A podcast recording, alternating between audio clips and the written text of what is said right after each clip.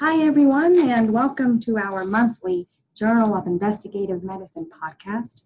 My name is Dr. Zori Gonzalez, GI motility trainee at Texas Tech University in El Paso. And today we have a very special guest, Dr. Nicholas Davidson, who is professor of medicine and chief of gastroenterology at Washington University School of Medicine. He is also the director of the Digestive Disease Research Core Center. And his research interests are focused on the molecular genetics of hereditary colorectal cancer syndromes. How are you, Dr. Davidson? I am doing well. Thank you so much. How are you? I'm doing great. Um, he is our guest, and uh, Dr. Richard McCallum will be the host, who is an internationally recognized gastroenterologist and serves as our director of the Center for Neurogastroenterology.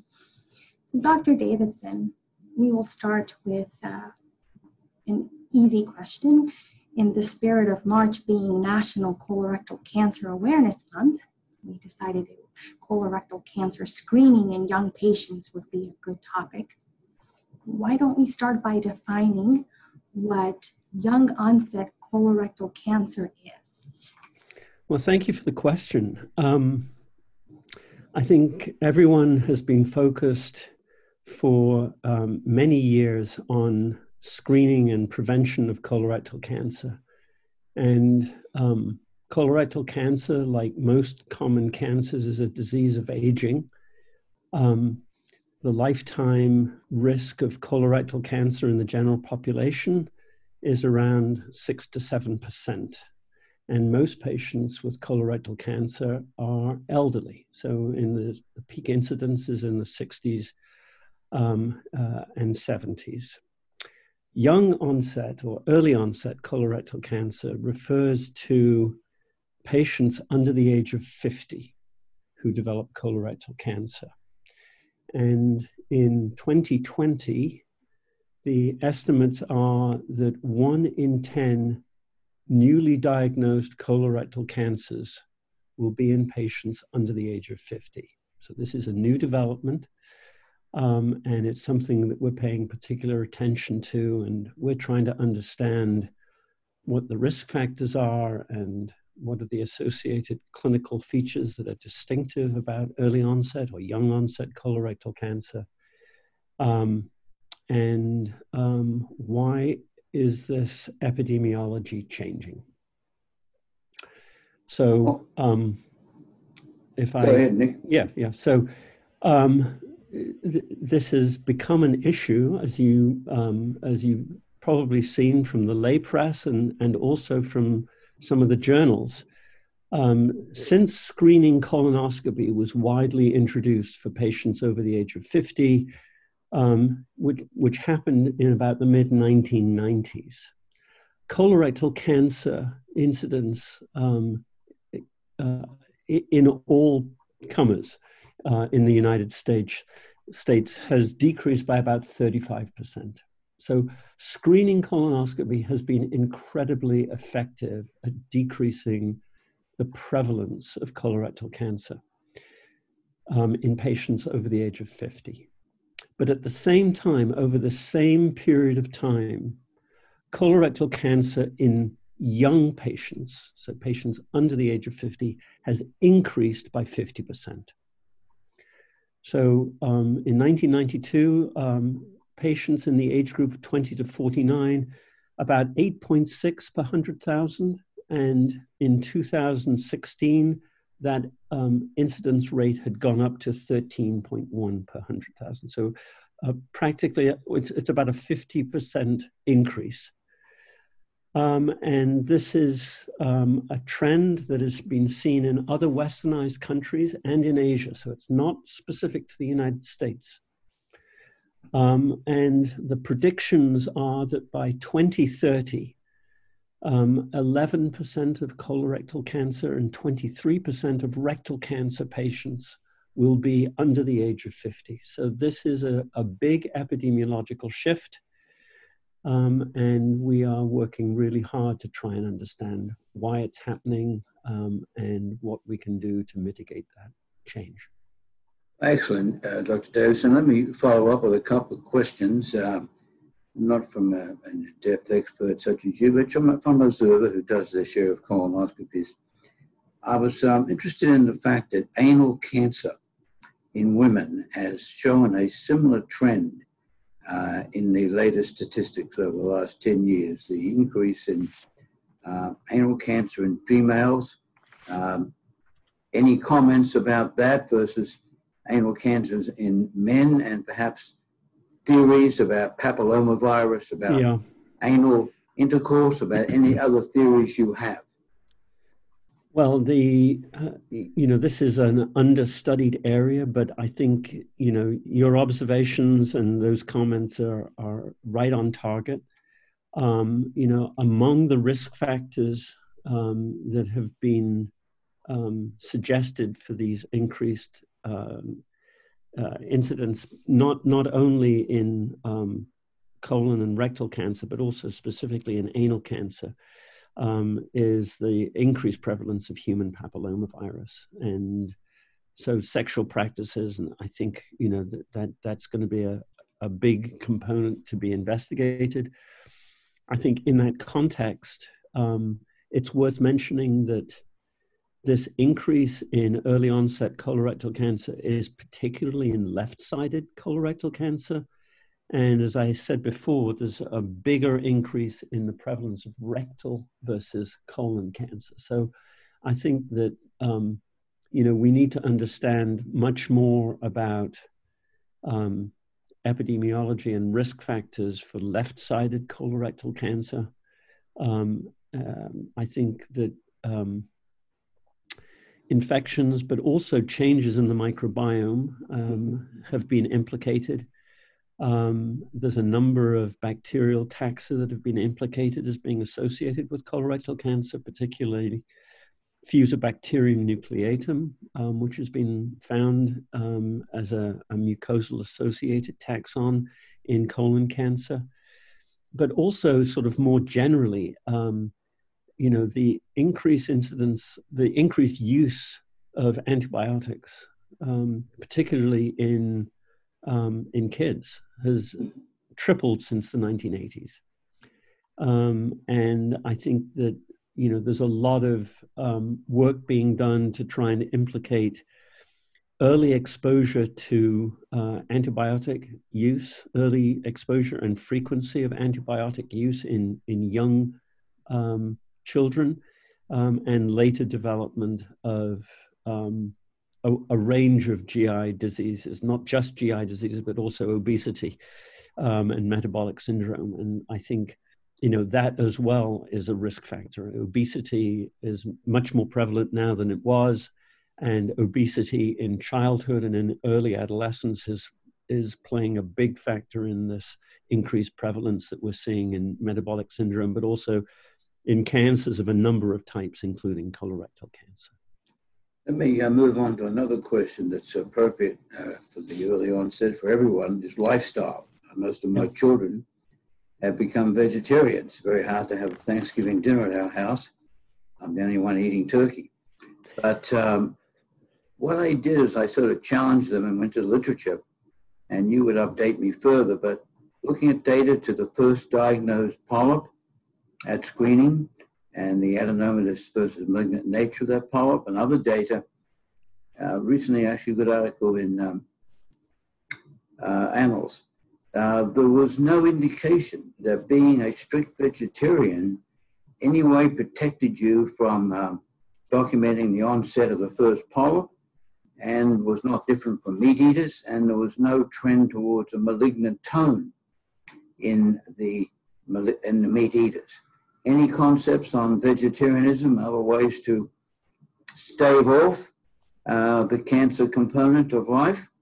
So I think the, the points that you make are absolutely right. There is no consistent evidence linking um, meat consumption um, versus no meat consumption um, in terms of the um, prevalence of, of colorectal cancer and, and, certainly not in terms of early onset colorectal cancer. So I think in terms of um, dietary advice, um, this appears to be much more likely related to obesity, insulin resistance, early onset of type 2 diabetes.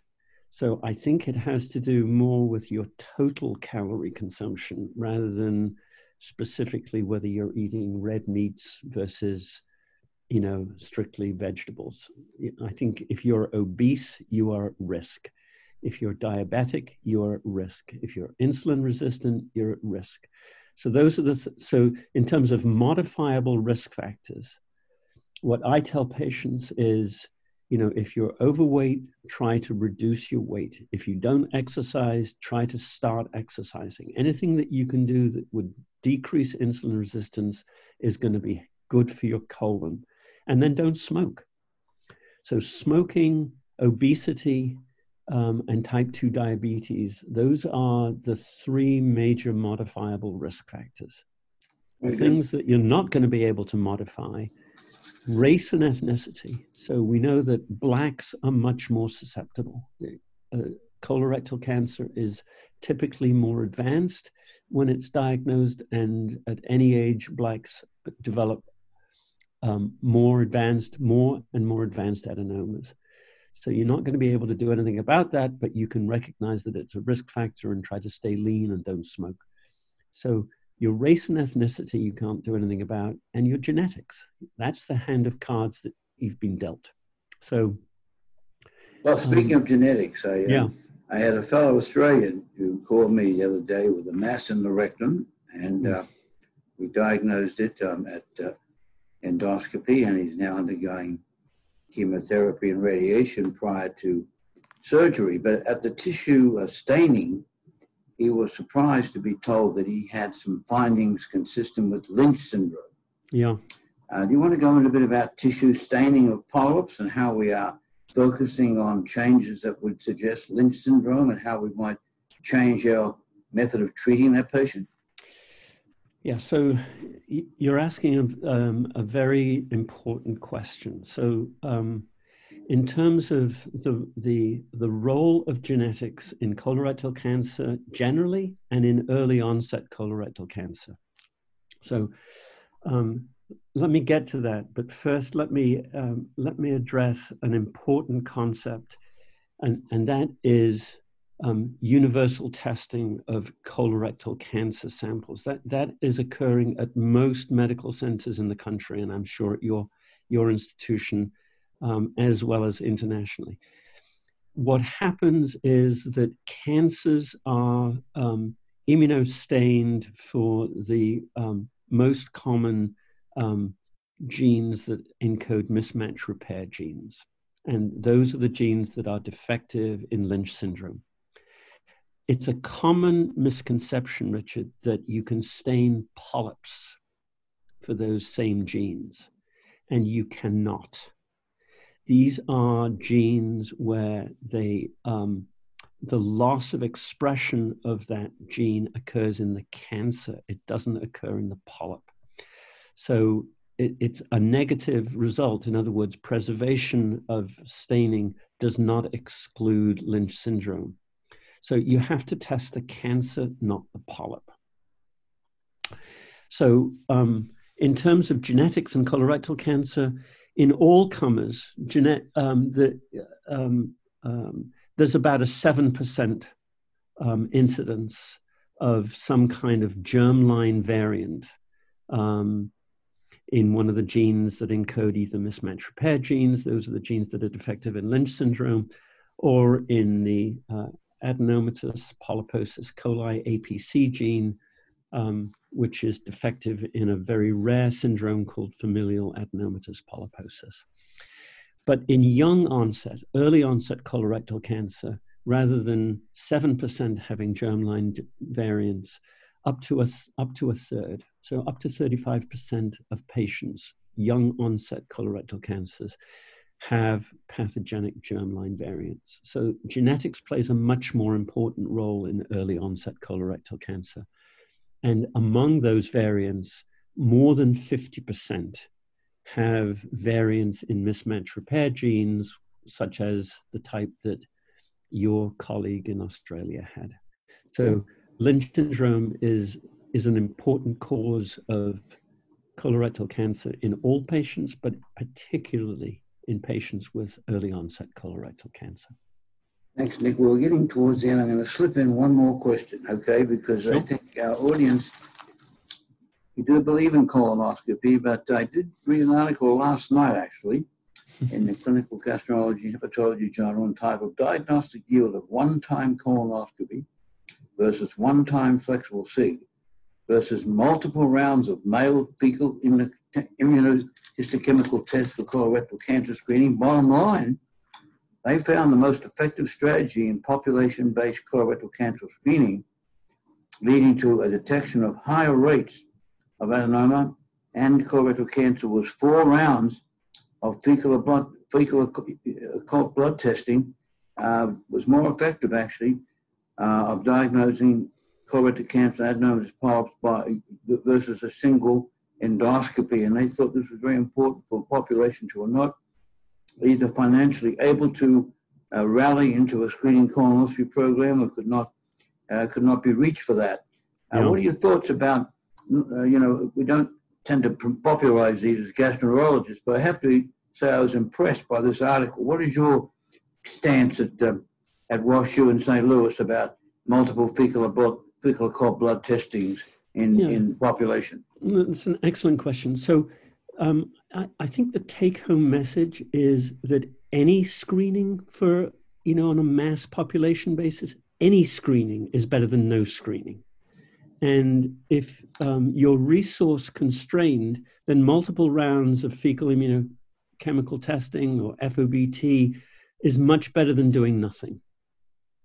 Um, you know, uh, we um, recommend screening colonoscopy for everyone over the age of 50. But the uptake rate of that is, you know, around 50%. So w- we don't reach everyone who should be being screened. And in particular, the groups that we don't reach are, tend to be the ones who are poorer, less educated, um, have less access to healthcare. And, you know, sadly, those are the groups that are much more at risk of colorectal cancer because they tend to be overweight, they tend to smoke, they tend to be um, insulin resistant and diabetic. So, you know, we're in this catch 22 of not having enough of the right types of modalities to reach patients who really should be screened. And this, this is very relevant in terms of you know, how do you impact this increase in early onset colorectal cancer? So the recommendations from the American Cancer Society are that patients now should be screened by colonoscopy starting age 45, okay, which is fine. But um, even though the there's an increased incidence of colorectal cancer in patients under 50, it's a relatively small number. And if you started screening everyone under the age of four, you know, under the uh, by by age 45, this would add an additional 22 million eligible patients, which would add huge cost at really marginal benefit. So it's a big societal question. I mean, the questions that you're asking are excellent. Um, and there's really no data on the screening efficacy in young patients. We don't know whether that, you know, you're going to get an effective bang for your buck if you do a, a negative screening colonoscopy at age 45. What does that mean? Does it mean the next screening colonoscopy should be at, at 55 or at 50? Um, so, um, so these are these are huge issues. I think again, coming back to your question, um, we need to pay attention to alarm symptoms in young patients. So um, I saw a patient um, a couple of months ago, age 26, who had rectal bleeding for a year. Went to see his primary, was told it was hemorrhoids. Went back three months later, same thing. Was given some topicals, no attempt to do anoscopy, anything. He was referred to me because of abdominal pain. And when I did his um, colonoscopy, he had um, an obstructing sigmoid colon mass. So 26 years old with a year of rectal bleeding. So the take home message is alarm symptoms need to be taken seriously. And in patients who may, you know, have occasional rectal bleeding, um, that's an alarm symptom. Young people should not have iron deficiency anemia or unexplained rectal bleeding. Um, and um, you know, as to the best modality for screening, I think that you know, if you wanted to implement a population-wide strategy um, for young people, I think FOBT would be, you know, certainly it's certainly better than nothing, and I think that that would be a very reasonable first step. So. Thank you. Thank you very much, Dr. David Sermon. This has been a, a, wonderful podcast. Listeners, I hope you've enjoyed it as much as I have. we are talking to Dr. Nicholas Davidson for 22 years, the chief of the Division of Gastroenterology at Washington University, Barnes Hospital, one of our premier GI medical centers in the country, and an expert in this area, as you've, uh, you can attest to now.